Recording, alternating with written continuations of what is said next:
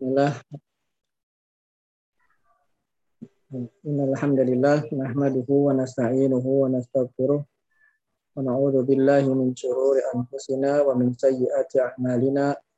May yahdihillahu fala mudilla lah wa may yudlil fala hadiyalah. Asyhadu an la ilaha illallah wahdahu la syarika lah wa asyhadu Muhammadan abduhu wa rasuluh. Ya ayyuhalladzina amanu taqullaha haqqa tuqatih ولا تموتن إلا وأنتم مسلمون يا أيها الناس اتقوا ربكم الذي خلقكم من نفس واحدة وخلق منها زوجها وبث منهما رجالا كثيرا ونساء واتقوا الله الذي تساءلون به والأرحام إن الله كان عليكم رقيبا يا أيها الذين آمنوا اتقوا الله وقولوا قولا سديدا يصلح لكم أعمالكم ويغفر لكم ذنوبكم وما يطع الله ورسوله فقد فاز فوزا عظيما أما بعد فإن أصدق الحديث كتاب الله وخير الهدي هدي محمد صلى الله عليه وسلم شر الأمور محدثاتها وكل محدثات بدعة وكل بدعة ضلالة وكل ضلالة في النار Alhamdulillah, Alhamdulillah kita panjatkan kepada Allah henti-hentinya puja dan puji syukur kita kepada nikmat-nikmat yang Allah Subhanahu wa taala anugerahkan kepada kita ya, dari mulai nikmat tersebut yang ada pada diri kita dan nikmat yang ada di sekitar kita.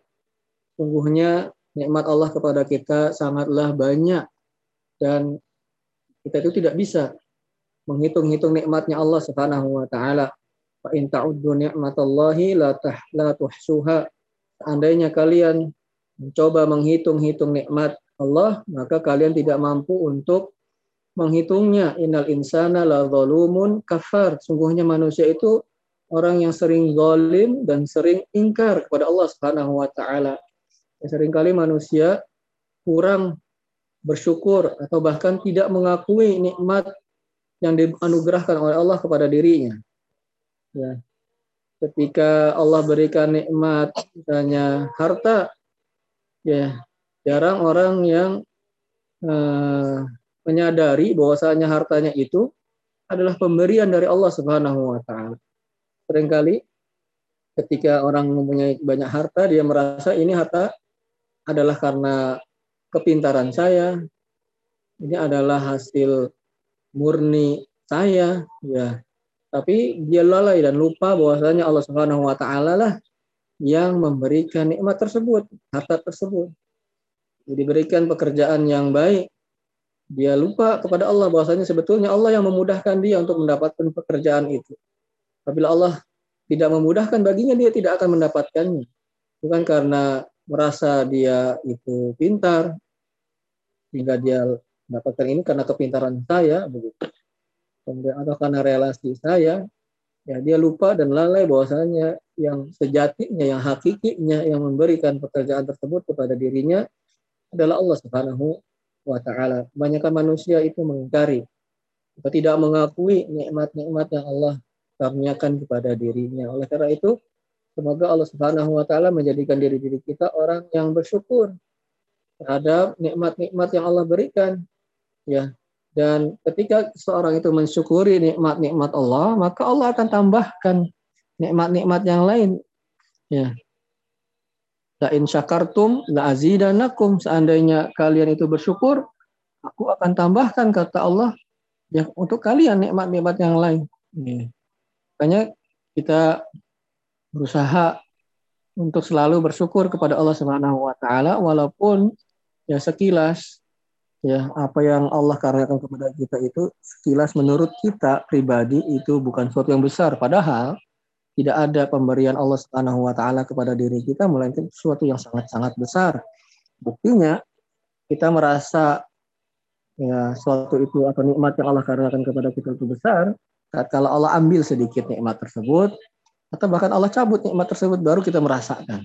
Ternyata nikmat yang Allah berikan itu kepada kita itu sangat luar biasa.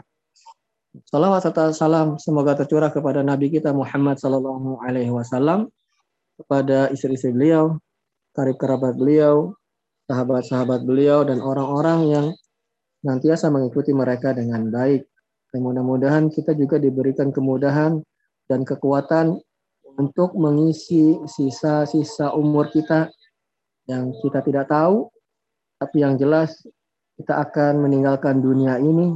Allah Subhanahu wa taala akan mewafatkan kita. Karena setiap jiwa itu pasti akan meninggal, suatu kepastian. Ya. Bahwasanya setiap yang hidup pasti akan meninggal. Dan karena itu dalam mengisi ya, sisa-sisa hidup kita ini yang tidak ada yang tahu berapa lama lagi karena tidak disyaratkan kematian itu harus tua dan tidak berupa, merupakan syarat kematian itu harus sakit ya karena kita tidak ada yang tahu betapa banyak orang yang masih muda bahkan masih kecil itu sudah diwafatkan oleh Allah Subhanahu wa taala bahkan ada di antara mereka yang baru lahir hari itu hari itu juga meninggal nggak ada Kemudian juga tidak ada syaratnya harus sakit kalau mau meninggal. Ya, orang sehat, tapi kita banyak melihat ada orang-orang sehat jenguk orang sakit, orang yang jenguknya duluan meninggal. Jadi dalam rangka ya menyongsong kematian yang pasti itu, marilah kita isi ya dari waktu-waktu yang Allah berikan. Itu adalah juga merupakan nikmat Allah. Allah berikan kepada kita waktu agar kita bisa beribadah kepada Allah Subhanahu wa taala di antaranya dengan belajar agama. Ya, sehingga dengan apa yang kita pelajari itu kita bisa beribadah kepada Allah sesuai dengan apa yang diinginkan oleh Allah Subhanahu wa taala, tidak mengira-ngira, tidak ikut-ikutan dan sebagainya, tetapi beribadah kepada Allah memang ada landasannya dan sesuai yang diinginkan oleh Allah Subhanahu wa taala. Baik, saudara dan saudariku yang dirahmati Allah Subhanahu wa taala, kembali melanjutkan pembahasan kita tentang Kitab Tauhid ya, buku berjudul Kitab Tauhid yang ditulis oleh Syekh Muhammad bin Abdul Wahab rahimahullah taala dan buku ini ya banyak ada di toko-toko buku Islam ya. Jadi bisa dimiliki ya tentang uh, buku ini yaitu yang berjudul Kitab Tauhid. Ya. Setelah sampai pembahasan kita ya pada bab ke-45. Jadi dalam mempelajari agama itu sering kita dapati ternyata sesuatu yang dianggap sepele atau sesuatu yang dianggap biasa padahal dalam kacamata agama, dalam tinjauan agama itu bukan yang biasa. Sesuatu yang besar perkaranya, sesuatu yang eh, misalnya itu berbahaya, berbahaya tingkat tinggi misalnya. Kita tidak tahu bahwasanya itu berbahaya bagi agama kita ya apabila kita tidak mempelajarinya. Dan di antara hal-hal yang dianggap sepele tetapi ternyata itu adalah perkara yang besar di sisi Allah Subhanahu wa taala. Adalah bab ya pembahasan ini. Man sabbad dahra faqad adallah. Barang siapa yang mencaci ya masa waktu atau musim atau kejadian ya, ya barang siapa yang mencela waktu masa ya dan yang terkait dengannya seperti musim dan sebagainya fakot Allah sungguh dia telah mengganggu Allah Subhanahu ya jadi eh, saudara dan saudaraku yang dirahmati Allah Subhanahu wa taala mencela waktu, mencela masa, mencela musim. Ya, mencela ya yang diikutkan dengannya mencela makhluk-makhluk ciptaan Allah Subhanahu wa taala. Sesuatu yang diciptakan oleh Allah Subhanahu wa taala termasuk di dalamnya. Mencela ciptaan Allah Subhanahu wa taala yang sungguh ya dia telah mengganggu Allah Subhanahu wa taala. Jadi dalam mencela masa, mencela waktu itu ada beberapa keadaan ya Pertama, dia bukan mencela sebetulnya, tapi hanya mengabarkan tentang suatu kejadian, suatu masa, suatu musim, suatu ciptaan Allah Subhanahu wa taala. Tidak ada maksud dan unsur mencela di sana.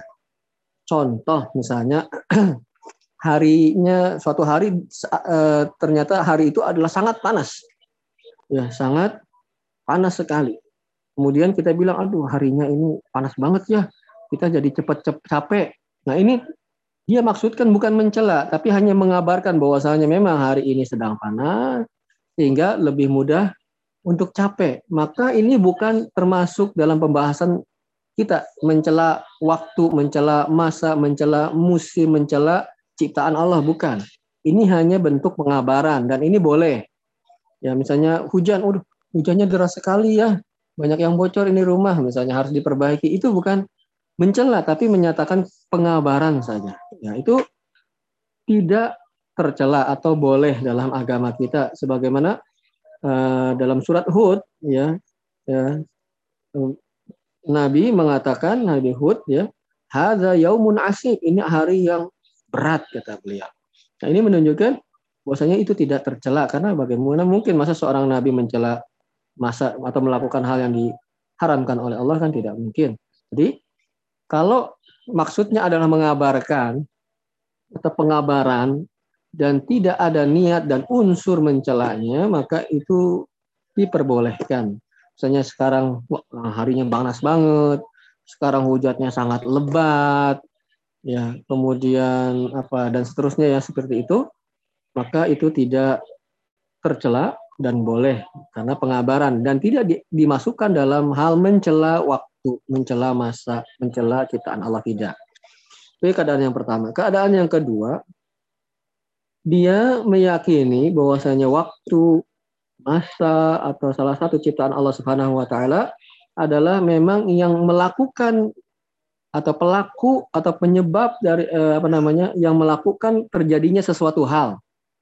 Ya, misalnya dia meyakini waktu atau masa itulah yang memberikan kebaikan dan keburukan. Jadi ada waktu, waktu ini ya jadi ada juga apa namanya keyakinan dari sebagian orang yang meyakini ada waktu-waktu tertentu ya itu baik. Padahal nggak ada landasannya dari agama kecuali dilandasi dengan agama ya. Misalnya waktu antara azan dan komat itu adalah waktu yang mustajab untuk berdoa waktu sepertiga malam itu untuk berdoa.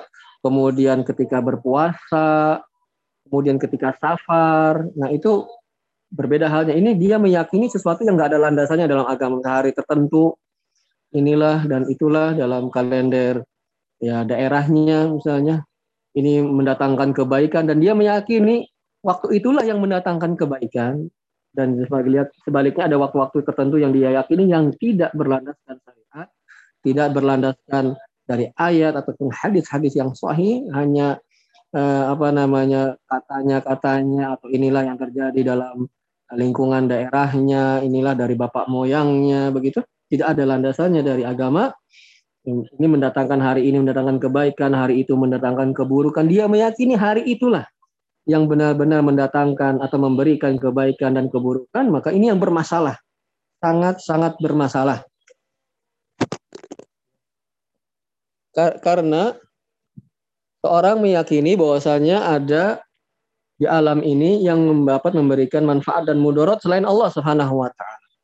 Ya, atau menciptakan sesuatu ya berupa kebaikan dan keburukan selain Allah Subhanahu wa taala. Dan itu menyangkut kepada tauhid keyakinan seorang kepada Allah Subhanahu wa taala.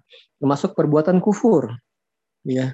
Termasuk yang dia lakukan apabila dia meyakini hal tersebut hari ini inilah hari itulah yang memberikan manfaat atau mudarat atau waktu tertentu masa tertentu yang tidak berlandaskan dengan landasan agama yang tidak ada satupun landasan hukumnya dalam agama, maka orang yang melakukannya telah melakukan kekufuran. Ya. Dan kufurannya kufur akbar karena dia meyakini selain Allah Subhanahu wa taala ada yang bisa mendatangkan manfaat ataupun bisa menolak mudarat selain Allah Subhanahu wa taala. Ini termasuk merusak tauhid seseorang. Kekufuran, kufurnya kufur akbar, syiriknya bisa apa namanya syiriknya syirik akbar. Kemudian ketiga keadaannya apabila seorang meyakini bahwasanya Allah lah sebetulnya yang memberikan manfaat dan mudarat. Ya ini cuman uh, waktunya saja saat ini. Kemudian dia celah waktu tersebut ya maka perbuatan ini adalah perbuatan yang diharamkan. Bukan kesirikan, tapi diharamkan. Walaupun diharamkan dia berdosa. Ya, kepada Allah Subhanahu wa taala bermaksiat kepada Allah Subhanahu wa taala contoh misalnya uh, dia mencela hujan ya Ya, seorang mencela hujan. Ya, seorang mencela hujan contohnya. Karena misalnya ya terutama ibu-ibu nih misalnya baru jemur, udah dijemur, terang, pas baru jemur, mendung, terus gerimis, hujan, diangkut jemurannya. Baru selesai ngangkut, ya, eh terang lagi, benderang, ya dijemur lagi. Baru mau apa? Baru dijemur, mendung lagi misalnya turun hujan lagi. Kemudian dia celah ini hujan nggak bener, hujan enggak, hujan enggak, gimana sih? Apa sih maunya? Hujan enggak, hujan enggak. Nah, bentuk seperti itu apabila dia meyakini bahwasanya bukan apa hujan ini yang eh, apa namanya eh, dia celaknya hanya hujannya saja misalnya. Bukan berarti hujan itu yang memiliki apa namanya eh, mudorot apa namanya. Tapi Allah Subhanahu wa taala lah yang memberi mudorot melalui hujan ini. Kemudian dia cak hujan tersebut. Ya maka ini diharamkan oleh agama kita. Nanti ada landasannya apa? Ya landasan landasan hukumnya apa saja nah mencela masa mencela waktu mencela ciptaan ciptaan Allah Subhanahu wa taala itu termasuk yang diharamkan oleh agama kita apabila seseorang meyakini bahwasanya Allah lah yang penyebab intinya Allah ya. Pun perantaranya hujan ini dosa ini makhluk ini ketika itu dia celak ya maka itu adalah perbuatan dosa. Tadi jadi ada tiga hal ya tentang berkaitan tentang masa waktu musim atau ciptaan Allah ketika kita kabarkan hanya mengabarkan kejadian saja seperti ini harinya sangat panas, ini hujannya sangat deras, atau kabutnya sangat tebal menghalangi pandangan, tapi tidak ada niatan untuk mencelanya, maka itu boleh. Kedua, dia meyakini waktu atau musim atau salah satu ciptaan Allah itu bisa mendatangkan kebaikan dan keburukannya secara zatnya, maka itu bermasalah sekali, sangat bermasalah karena berkaitan dengan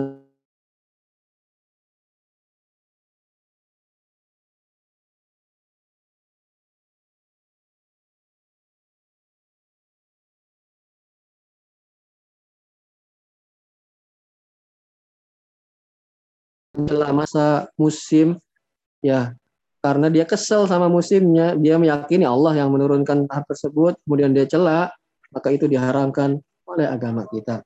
Karena bagaimana dalam judul babnya mansab badahra faqat Allah sungguh dia telah mengganggu Allah Subhanahu wa taala. Ya ada orang-orang yang memang mereka mengganggu Allah Subhanahu wa taala tapi bukan berarti ketika Allah diganggu kemudian Allah mendapatkan mudarat ya tidak. Ya tidak serta merta kalau mengganggu ya apalagi mengganggu Allah itu Allahnya jadi terkena mudorot oleh dia jadinya Allahnya lemah dong nggak uh, layak dong. Kan katanya terganggu. Tidak tidak se, tidak serta merta mengganggu itu jadi terkena mudorot. Berbeda dengan halnya makhluk ya. Kalau makhluk mungkin ya terkena mudorot. Mungkin juga enggak hanya terganggu saja. Misalnya ada orang yang uh, apa namanya makan bawang misalnya bau bawang. Kan ketahnya tercium. Dia tidak termodoroti hanya cuman tidak nyaman saja kan gitu. Artinya bahwasanya mengganggu Allah di sini tidak serta merta dipahami bahwasanya Allah kena mudorot gitu ya karena memang ada orang-orang yang suka mengganggu ya mengganggu agama ini ya, secara tidak langsung mengganggu Allah Subhanahu wa taala dan rasulnya sebagaimana Allah berfirman dalam surah Al-Ahzab ayat 57 innalladzina yu'dzuna Allah wa rasulahu Sungguhnya orang-orang yang mengganggu Allah dan Rasulnya. La'anahumullah fid dunya. Allah laknat mereka di dunia wal akhirah. Dan di akhirat. Wa'ada lahum azaban muhina. Allah sediakan, siapkan bagi mereka azab yang hina. Ya, jadi ada orang-orang yang memang suka mengganggu agama ini. Suka mengganggu Allah Subhanahu wa taala secara tidak langsung dan Rasulnya. Ya. Tapi Allah tidak akan pernah ya mendapatkan mudarat ya yang disamakan dengan makhluk innahum lan yadurullaha syai'a. Dalam surah Al Imran ayat 176, sungguhnya mereka ya, orang-orang yang apa, kufar yang mengganggu agama Allah itu la yadurullaha syai'a, tidak akan memudaratkan Allah sedikit pun. Jadi, jadi tidak ada satupun makhluk yang bisa memudaratkan Allah Subhanahu wa Baik, kemudian uh, saudara dan saudaraku yang dirahmati Allah Subhanahu wa taala, di awal bab ini penulis menukil sebuah ayat surat Al-Jathiyah ayat 24 ya. Wa qalu ma hiya ila hayatuna dunya. Mereka mengatakan ya orang-orang yang mengingkari adanya hari kebangkitan dalam konteks ini ya orang-orang yang tidak yakin bahwasanya nanti dia akan dibangkitkan lagi setelah meninggalnya dikembalikan kepada Allah Subhanahu wa taala mereka mengatakan ma hiya ila hayatuna dunya ya kehidupan ini tidak lain hanya hidup di dunia saja namu tuanah ya kita mati dan kita hidup ya di dunia ini saja maksudnya ya. tidak ada kehidupan lain dan tidak ada kematian lain melainkan hanya di dunia ini saja sudah selesai habis itu selesai Ya, hidup ini di, diawali dengan lahir, diakhiri dengan meninggal, udah hidup. Kehidupan itu cuma di dunia aja, nggak ada kehidupan lain selain hidup di dunia. Mereka mengatakan tersebut. Wa ma yuhlikuna ila dahar. Dan tidak ada yang bisa membinasakan kita ya kecuali hanya masa saja, kecuali hanya waktu saja. Ya. Kemudian Allah mengatakan wa ma lahum bidzalika min ilmin mereka tidak ada pengetahuan tentang hal itu, ya sok-sokan, ya inhum ilayadunun, mereka hanya menyangka-nyangka saja, kira-kira saja. Nah, kejadiannya tidak demikian. Kejadiannya ada kehidupan nanti setelah kematian. Ya. Jadi hidup itu bukan hanya di dunia saja, mereka cuma ngira-ngira saja. Dan ini sebenarnya ayat ini ya tentang keadaan orang-orang yang mengingkari adanya hari kebangkitan, mengingkari adanya kehidupan setelah kematian. Tetapi ayat ini sering kali juga itu secara tidak langsung ya eh, dirasakan oleh orang-orang yang lalai kepada Allah Subhanahu wa taala. Walaupun mereka mengakui bahwasanya nanti setelah kematian itu ada kehidupan, bahwasanya ada hari kiamat kelak. Ya, tetapi eh, apa yang dilakukan seakan-akan tidak menunjukkan hal tersebut seakan-akan memang kehidupan itu di dunia saja. Berbeda antara apa yang dia ketahui dengan apa yang dia praktekkan. Dia yakini dengan apa yang terjadi secara realnya. Ya, sering kali kita begitu.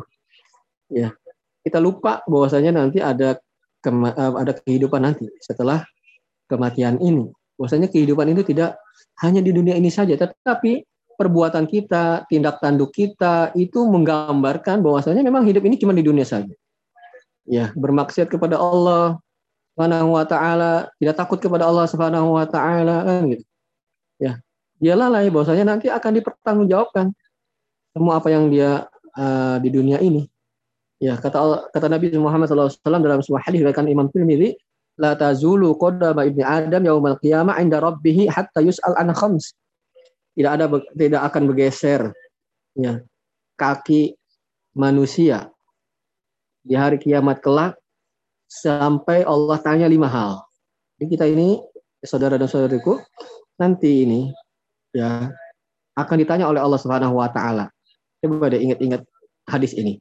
Nanti oh iya ini kejadian ternyata. Setelah kita meninggal nanti kita akan ditanya oleh Allah Subhanahu wa taala itu tentang lima hal. An umrihi fima afnah, tentang umurnya. Dihabiskan untuk apa umurnya? Dari dulu sampai dia meninggal untuk apa waktu yang Allah berikan kepada dirinya. Umurnya ini untuk ngapain? Untuk berfoya-foya, untuk bermaksiat kepada Allah saja, untuk uh, ya melakukan hal-hal yang jauh dari apa yang Allah Subhanahu wa taala perintahkan pada dirinya, akan ditanya nanti umurnya ngapain. Kemudian an syababihi fima ablah, Kemudian waktu mudanya ngapain? Waktu mudanya. Lebih khusus lagi. Umurnya dan waktu mudanya itu ngapain? Kemudian juga malihi min aina aktasaba wa, wa, wa fima anfaqo. Dari mana hartanya itu dia dapat dan ke mana harta itu dikeluarkan. Itu kan ditanya, bukan harta ini terserah saya, saya nyari. Nah, saya dong mau ngapain? Tidak. Akan ditanya itu juga harta bukan karena kitanya kok. Itu karena pemberian dari Allah Subhanahu wa taala pasti akan ditanya ini ngap dari mana nih dapat nih harta ini dari mana nih barang mewah ini nih dari mana itu tuh halal apa enggak kemudian selain mendapatkannya terus dikemanain uang itu Ya, untuk apa uang itu? Untuk bermaksiat kepada Allah, untuk melakukan hal-hal yang uh, dilarang oleh Allah. Ke mana harta itu larinya? Akan ditanya. Ya. Kemudian juga an ilmihi fi ma'amila. Tentang ilmunya udah diamalin belum? Gitu. Pasti akan ditanya oleh Allah Subhanahu wa taala. Kita ini semuanya. Ya. Dan uh, itulah manusia ya walaupun dia meyakini ada kehidupan setelah kematian, tapi eh, apa yang dia lakukan tidak menggambarkan bahwasanya sesuai dengan apa yang dia yakini. Ya. Dan orang ini waqalu mahiya ila dunya dia meyakini bahwasanya hidup cuma di dunia saja. Hidup itu ya cuma ada yang lahir, ada yang mati. Itu saja hidup itu. Ya kecil, kemudian uh, uh, bayi kecil, remaja, dewasa, menikah, punya anak, punya cucu, meninggal. Begitu saja kehidupan itu. Dan itu secara tidak langsung sering atau banyak dari orang-orang kaum muslimin yang seperti itu gambarannya. Padahal mereka meyakini adanya hari kebangkitan kelak, tetapi apa yang mereka lakukan tidak mencerminkan bahwasanya mereka e, meyakini bahwasanya kebangkitan itu ada. Ya, seakan-akan hidup ini hanya di dunia saja. Dan tidak ada yang membinasakan, melainkan hanya permasalahan waktu saja. Jadi Eh, saudara dan saudara yang dirahmati Allah Subhanahu wa taala, tentu saja ya kehidupan di akhirat itu ada, ada kehidupan setelah kematian kita. Dan itu adalah kehidupan yang abadi. Apabila kita sangat mengkhawatirkan kematian, ya maka berbekal untuk kehidupan setelah kematian tersebut. Dan sampai kita khawatir atau takut kepada kematian, tapi eh, apa ya? Tetapi tidak melakukan hal-hal yang bersiap-siap, berbekal ya untuk kehidupan setelah kematian kita ini. Kita umur kita cuma sebentar. Ya, cuma sampai 60 dan 70 tahun kalaupun nyampe ya. Inna a'mari um a'mar ummati kata Rasulullah SAW baina sittin wasabain dari 60 sampai 70 rata-rata. Ya, dan sedikit yang melewati 60 dan 70.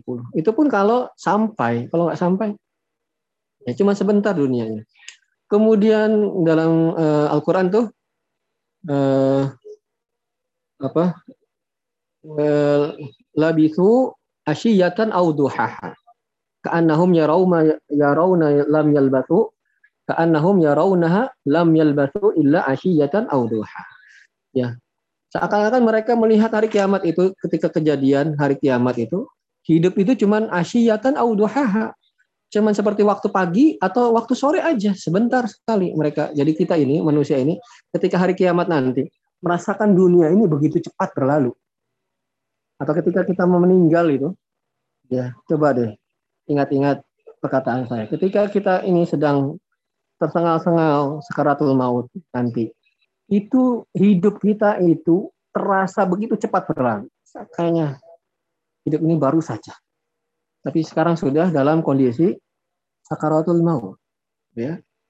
Oleh karena itu, eh, saudara dan saudaraku yang dirahmati Allah Subhanahu wa taala, ya mumpung kita masih diberikan kesempatan oleh Allah Subhanahu wa taala ya kita berbekal ya sebanyak-banyaknya dengan amal kebaikan, dengan belajar ilmu agama, mengamalkan apa yang kita ketahui, berbekal terus.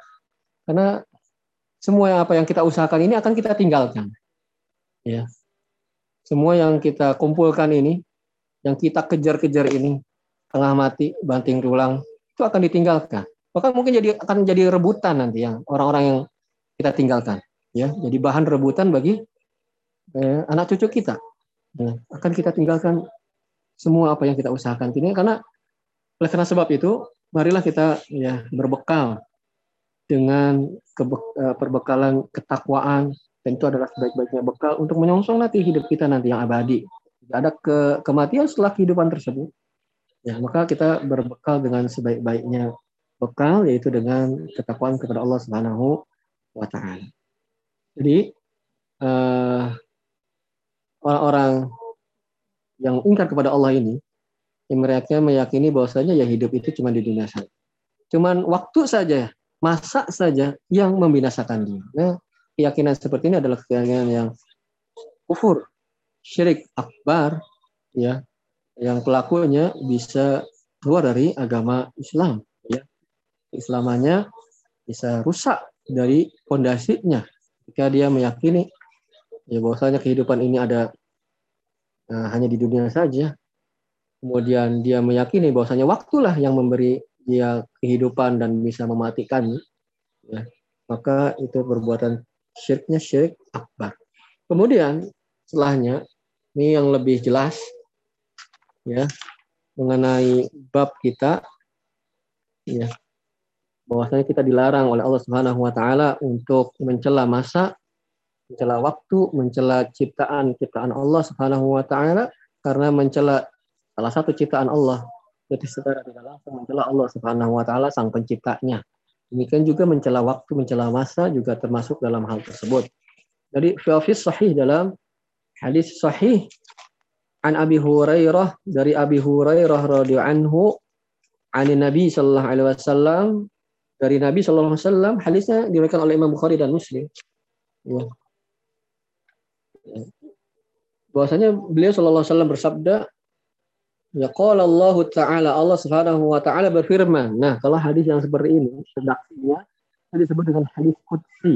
Ya hadis qudsi yang ada Allah Subhanahu Wa Taala berfirman tapi melalui hadis ya disebut hadisnya hadis qudsi istilahnya dalam ilmu hadis ya Allah Ta'ala yu'zini ibnu Adam. Ya. Anak Adam yaitu manusia itu mengganggu ya subud dahar. Dia mencela masa, mencela waktu. Wa anad dahar. Kata Allah, akulah yang mengatur waktu tersebut. Muqallibul laila wan nahar. Aku yang mem membalak-balik ya malam dan siang. Jadi Allah Subhanahu wa taala mengatakan Allah diganggu oleh manusia. Sekali lagi kalau keganggu Allah diganggu itu bukan berarti Allah mendapatkan mudarat ya. Karena segala sesuatu yang berkaitan dengan Allah itu berbeda dengan makhluknya. Allah Subhanahu wa taala itu tidak sama. Tidak ada satupun yang sama dengan Allah Subhanahu wa taala. Kalau manusia terganggu, mungkin dia mendapatkan mudarat ya.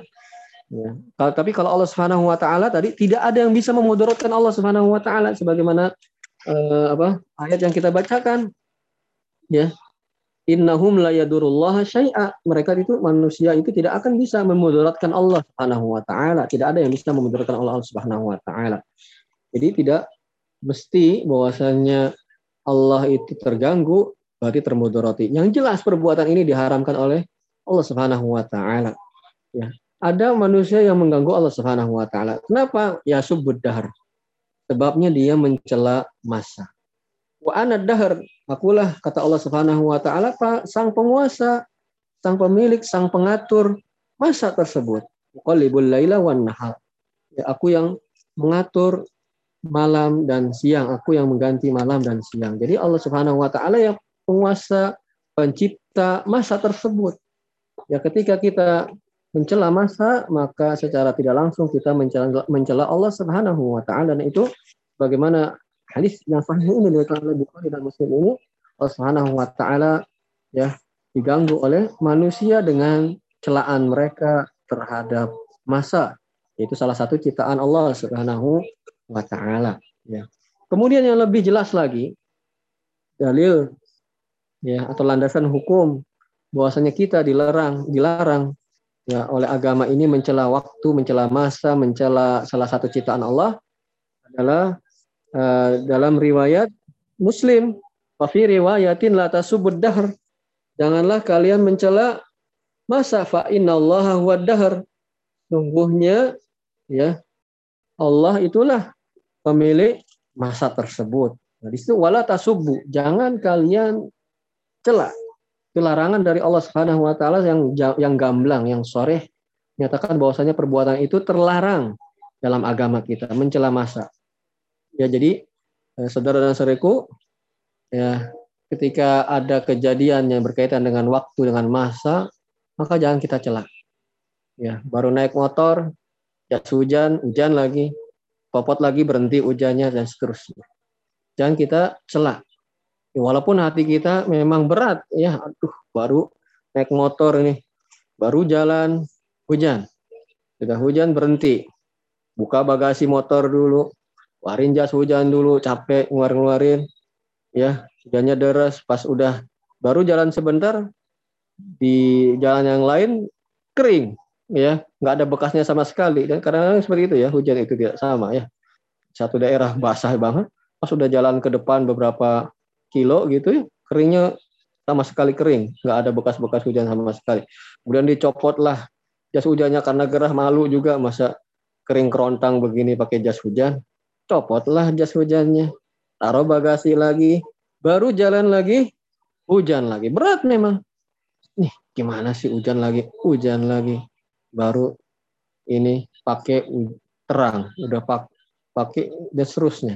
Walaupun berat, sampai kehujanan, udahlah nggak usah kalian nggak usah pakai jas hujan. Akhirnya hujan-hujanan basah. Ini gara-gara hujan, kemudian sakit. Gara-gara hujan ini sakit saya, flu jadinya. Dicela waktu, dicela masa. Walaupun berat, jangan sampai keluar dari lisan kita. Tahan, lawan dalam hati kita. Karena setiap yang kita ucapkan itu akan dipertanggungjawabkan nantinya. Jadi semua yang kita ucapkan itu terekam dengan baik, ya. Jangan disangka itu akan ya ada yang tahu atau biasa-biasa saja. Semua yang kita ucapkan itu ter, tercatat dengan baik, tertekam dengan baik.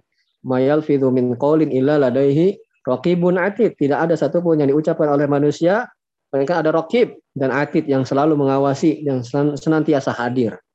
Akan ada malaikat yang mencatat tersebut. Maka tahan ya bundel apa eh, dongkol tahan ya Allah dapat pahala jadi mencela waktu mencela masa atau mencela ciptaan-ciptaan Allah pun berlaku hukum yang sama dalam hal ini kita tahan ya karena secara tidak langsung tatkala dicela hal-hal tersebut maka dia mencela pe, apa mencela pemiliknya mencela pencipta.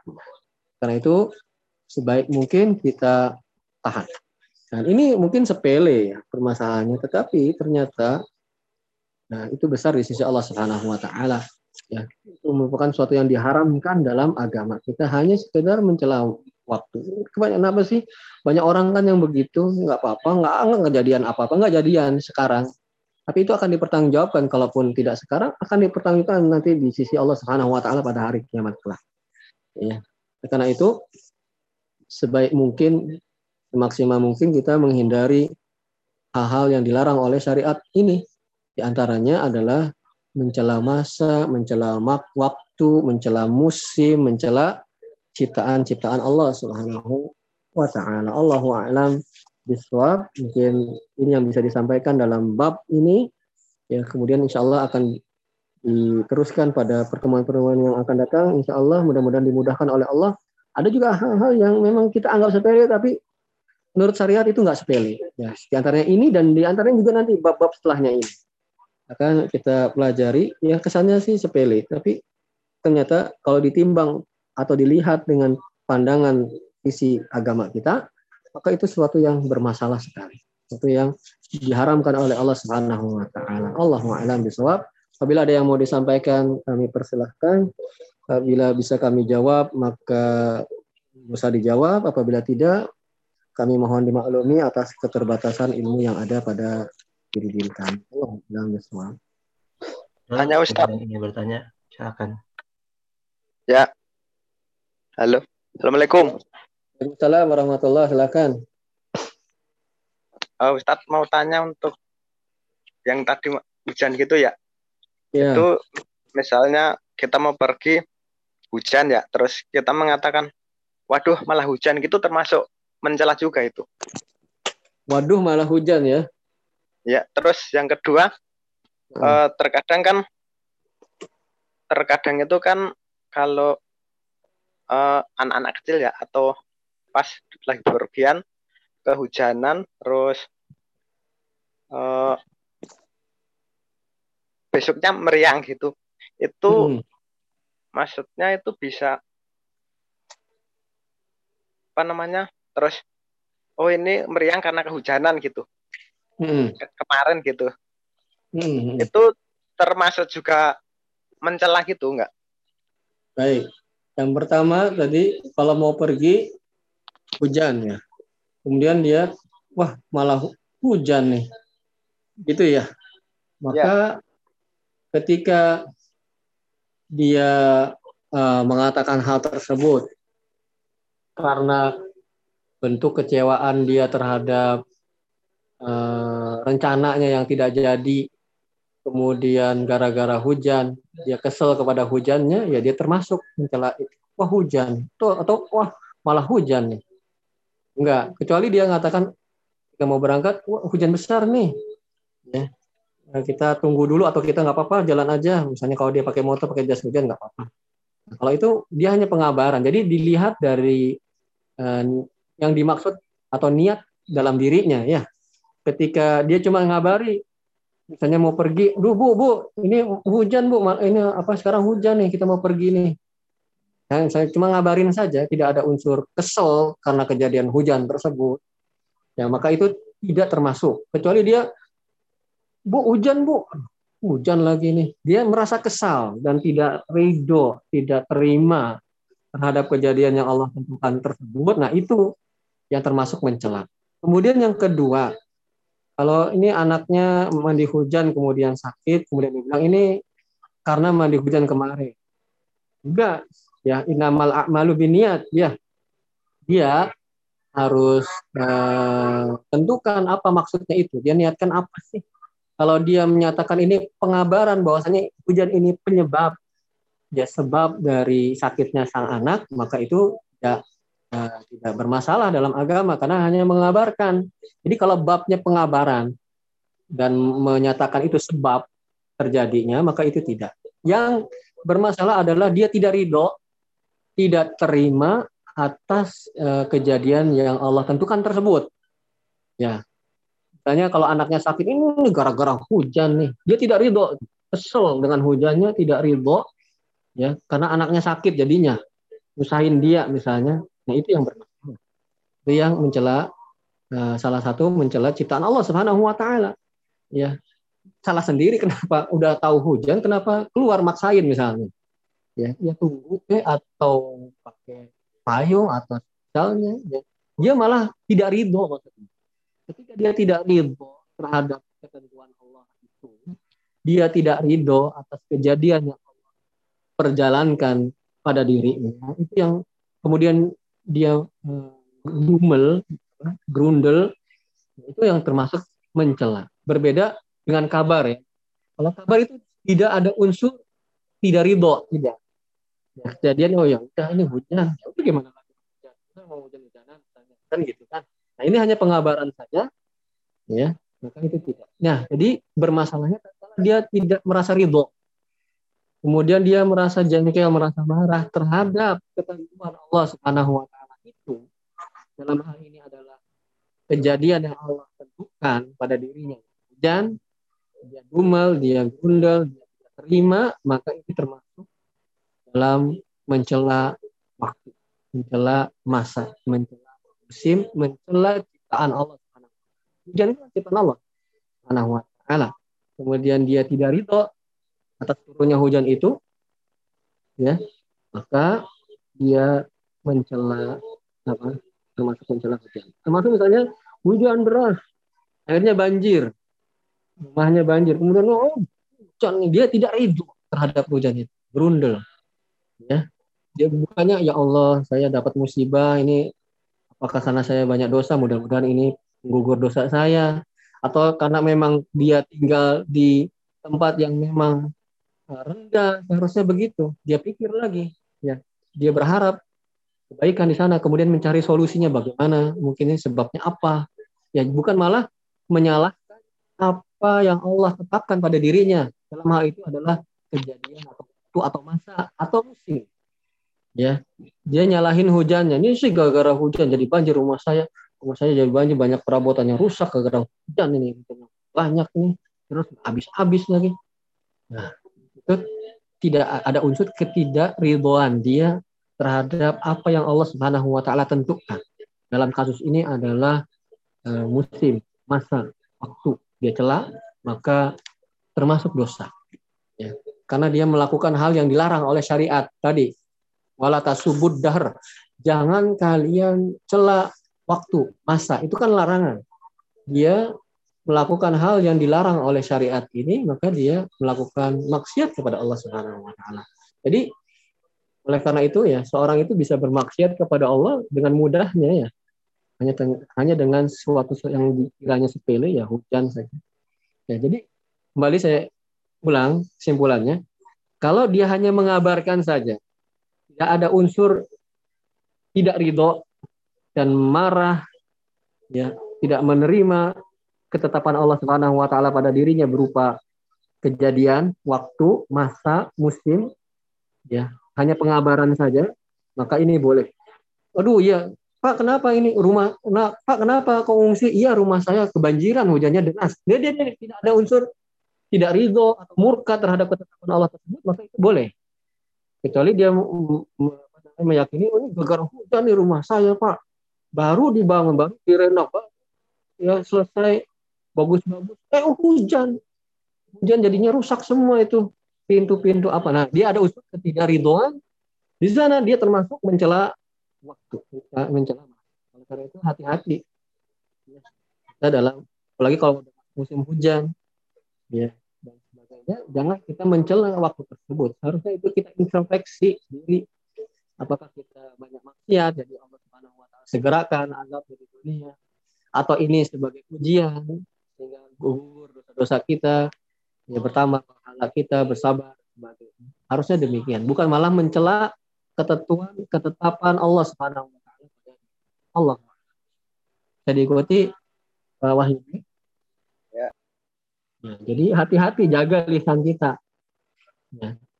Ketika kita mau ngomong, terutama berkaitan dengan masa ini, dengan waktu ini. Kita mudah sekali kita bermaksud dengan Allah dengan lisan-lisan kita ini yang ringan bagian tubuh kita yang paling ringan akhirnya kita memaksiati Allah Subhanahu wa taala dengan dengan lisan-lisan kita. Hanya mengatakan hal itu ya. Kalau orang nggak perhatian dengan agama ya, pasti yang salahnya ya tetap yang sehat tetap sehat, yang kaya tetap kaya ngomong gitu. Ya. Tapi kalau orang yang memang perhatian terhadap permasalahan akhiratnya, dia berusaha untuk sebaik mungkin untuk menghindari hal-hal ini. Antaranya mencela mencela masa, mencela kejadian, mencela ciptaan-ciptaan Allah Subhanahu wa taala karena secara tidak langsung itu mencela penciptanya. Ya mencela Allah Subhanahu wa taala. Bagaimana contoh yang saya sebutkan sebelumnya kalau ada orang nulis ya, di kertas tulisannya jelek, kemudian kita bilang ini siapa sih tulisan kok jelek banget padahal yang kita cela tulisannya bukan orangnya. Tapi secara tidak langsung kita cela, kita nyela orangnya. Siapa sih yang nulis ini? Kan kita secara tidak langsung mencela ini kok tulisan walaupun misalnya kita nggak ngomong siapa sih yang nulis ini? Cuma kita bilang ini tulisan kok jelek banget sih? Kayak gini tulisan. Itu secara tidak langsung kita mencela si penulisnya. Seperti itulah pendekatannya. Allah alam jadi ikuti Pak Wahyudi. Ya baik. Baik ada lagi yang lain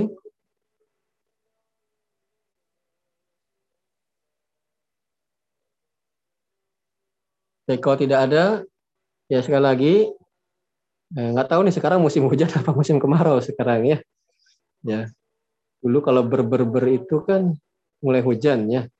ya tapi sekarang sepertinya tidak apa namanya tidak diketahui secara jelas ya kapan kemarau kapan musim hujannya ya terutama apabila masuk musim hujan atau musim kemarau atau yang lainnya kejadian-kejadian apa pun jangan sampai kita mencela tahan sebisa mungkin karena itu adalah hal yang dilarang oleh Allah Subhanahu wa taala. Terima ketentuan Allah kepada kita, introspeksi harusnya melihat diri kita dan berbenah nanti agar kita tidak seperti itu bagaimana. Ya, oleh karena itu eh, penting bagi kita untuk terus belajar agama ini sehingga kita tahu apa yang Allah Subhanahu wa taala inginkan kepada diri kita. Ya, sehingga eh, ketika kita bertemu dengan Allah Subhanahu wa taala kita tidak menyesal ya tidak menyesal kenapa dulu nggak begini, kenapa dulu nggak begitu, ya. Ya, kalau sekiranya dulu saya jadi orang baik, mungkin sekarang saya nggak begini, kan? Ya, hanya penyesalan, penyesalan semata dan penyesalan itu kan eh, datangnya belakangan ya. Dan apabila penyesalan kita di akhirat itu eh, tidak mungkin kita bisa kembali lagi kepada dunia ini, penyesalan yang tidak mungkin kita akan bisa benahi lagi. Ya. Jadi Allah Subhanahu wa taala menggambarkan kita itu menyesal nanti ketika di akhirat itu. Ya, Allah berfirman dalam surah Az-Zumar ayat 56, "Antakula nafsun ya hasrata ala ma faratu min jambillah." Ya, aduh wahai jiwaku. Nanti kita ngomong nih kepada diri-diri kita nih di hari kiamat. Kalau kita menyesal kepada Allah Subhanahu wa taala, betapa meruginya saya. Dulu saya melalaikan apa yang diperintahkan oleh Allah. Dulu saya termasuk orang-orang yang mengolok-olok agama, minas sahirin. Au taqula law anna Allah hadani la kuntu minal muttaqin. Aduh kalau dulu Allah memberikan hidayah kepada saya, saya ini jadi orang yang bertakwa ini. Au taqula hina tarul azab law anna li karatan fa minal muhsinin. Atau tatkala dia melihat azab di hadapan matanya, ya baru dia bilang ya aduh kalau saya bisa balik lagi ke dunia nih saya pasti jadi orang yang muhsinin. Saya akan jadi orang-orang yang berbuat baik. Tapi semua itu telah berlalu. Karena itu mumpung nih kita ini saudara dan saudaraku di hidup di dunia, kita belajar agama ya. Belajar agama itu adalah kewajiban tolabul ilmi fardhatun ala kulli muslim. Kewajiban bagi setiap muslim. Masuk di dalamnya muslim. Wajib mempelajari agama kita. Dan akan ditanya semuanya ini ya oleh Allah Subhanahu wa taala. Oleh karena itu marilah kita berbekal ya dengan ilmu dan amal ya sehingga kita melewati dunia ini yang cuma sebentar saja ya tidak terasa nanti ketika kita dalam sakaratul maut begitu cepatnya dunia ini berlalu meninggalkan kita ya kita seakan-akan ketika nanti di hari kiamat itu ya merasa hidup itu cuma seperti baru pagi saja atau cuma sore saja cuma sebentar saja. Beberapa hanya sore dan pagi itu kan cuma beberapa jam. Seakan-akan cuma segitu saja hidup kita.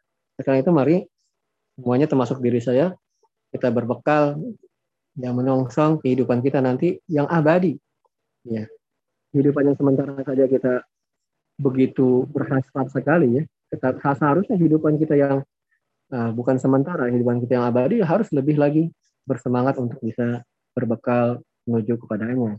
Allah alam bisawab, semoga bermanfaat. Ya mudah-mudahan Allah Subhanahu wa taala memudahkan semua urusan kita di dunia dan di akhirat. Ya. Jadi semua yang menimpa kita itu sudah ditakdirkan oleh Allah Subhanahu wa taala. Sudah pasti akan tidak luput dari diri kita yang telah ditetapkan oleh Allah Subhanahu wa taala dan yang bukan ditetapkan oleh Allah juga tidak akan pasti tidak akan mengenai kita. Oleh karena itu kita ridho terhadap semua ketentuan yang Allah Subhanahu wa taala tentukan kita ya dan kita dimudahkan oleh Allah Subhanahu wa taala menjadi orang yang berusaha untuk menjadi orang-orang yang baik ya baik dalam tinjauan agama ya tentu saja hingga Allah Subhanahu wa taala mudah-mudahan kumpulkan kita di surganya nanti sebagaimana Allah pertemukan kita pada saat ini. Allahu a'lam bishawab. Subhanakallahumma wa bihamdika asyhadu an la ilaha illa anta astaghfiruka wa atubu ilaik. Assalamualaikum warahmatullahi wabarakatuh. Waalaikumsalam warahmatullahi wabarakatuh.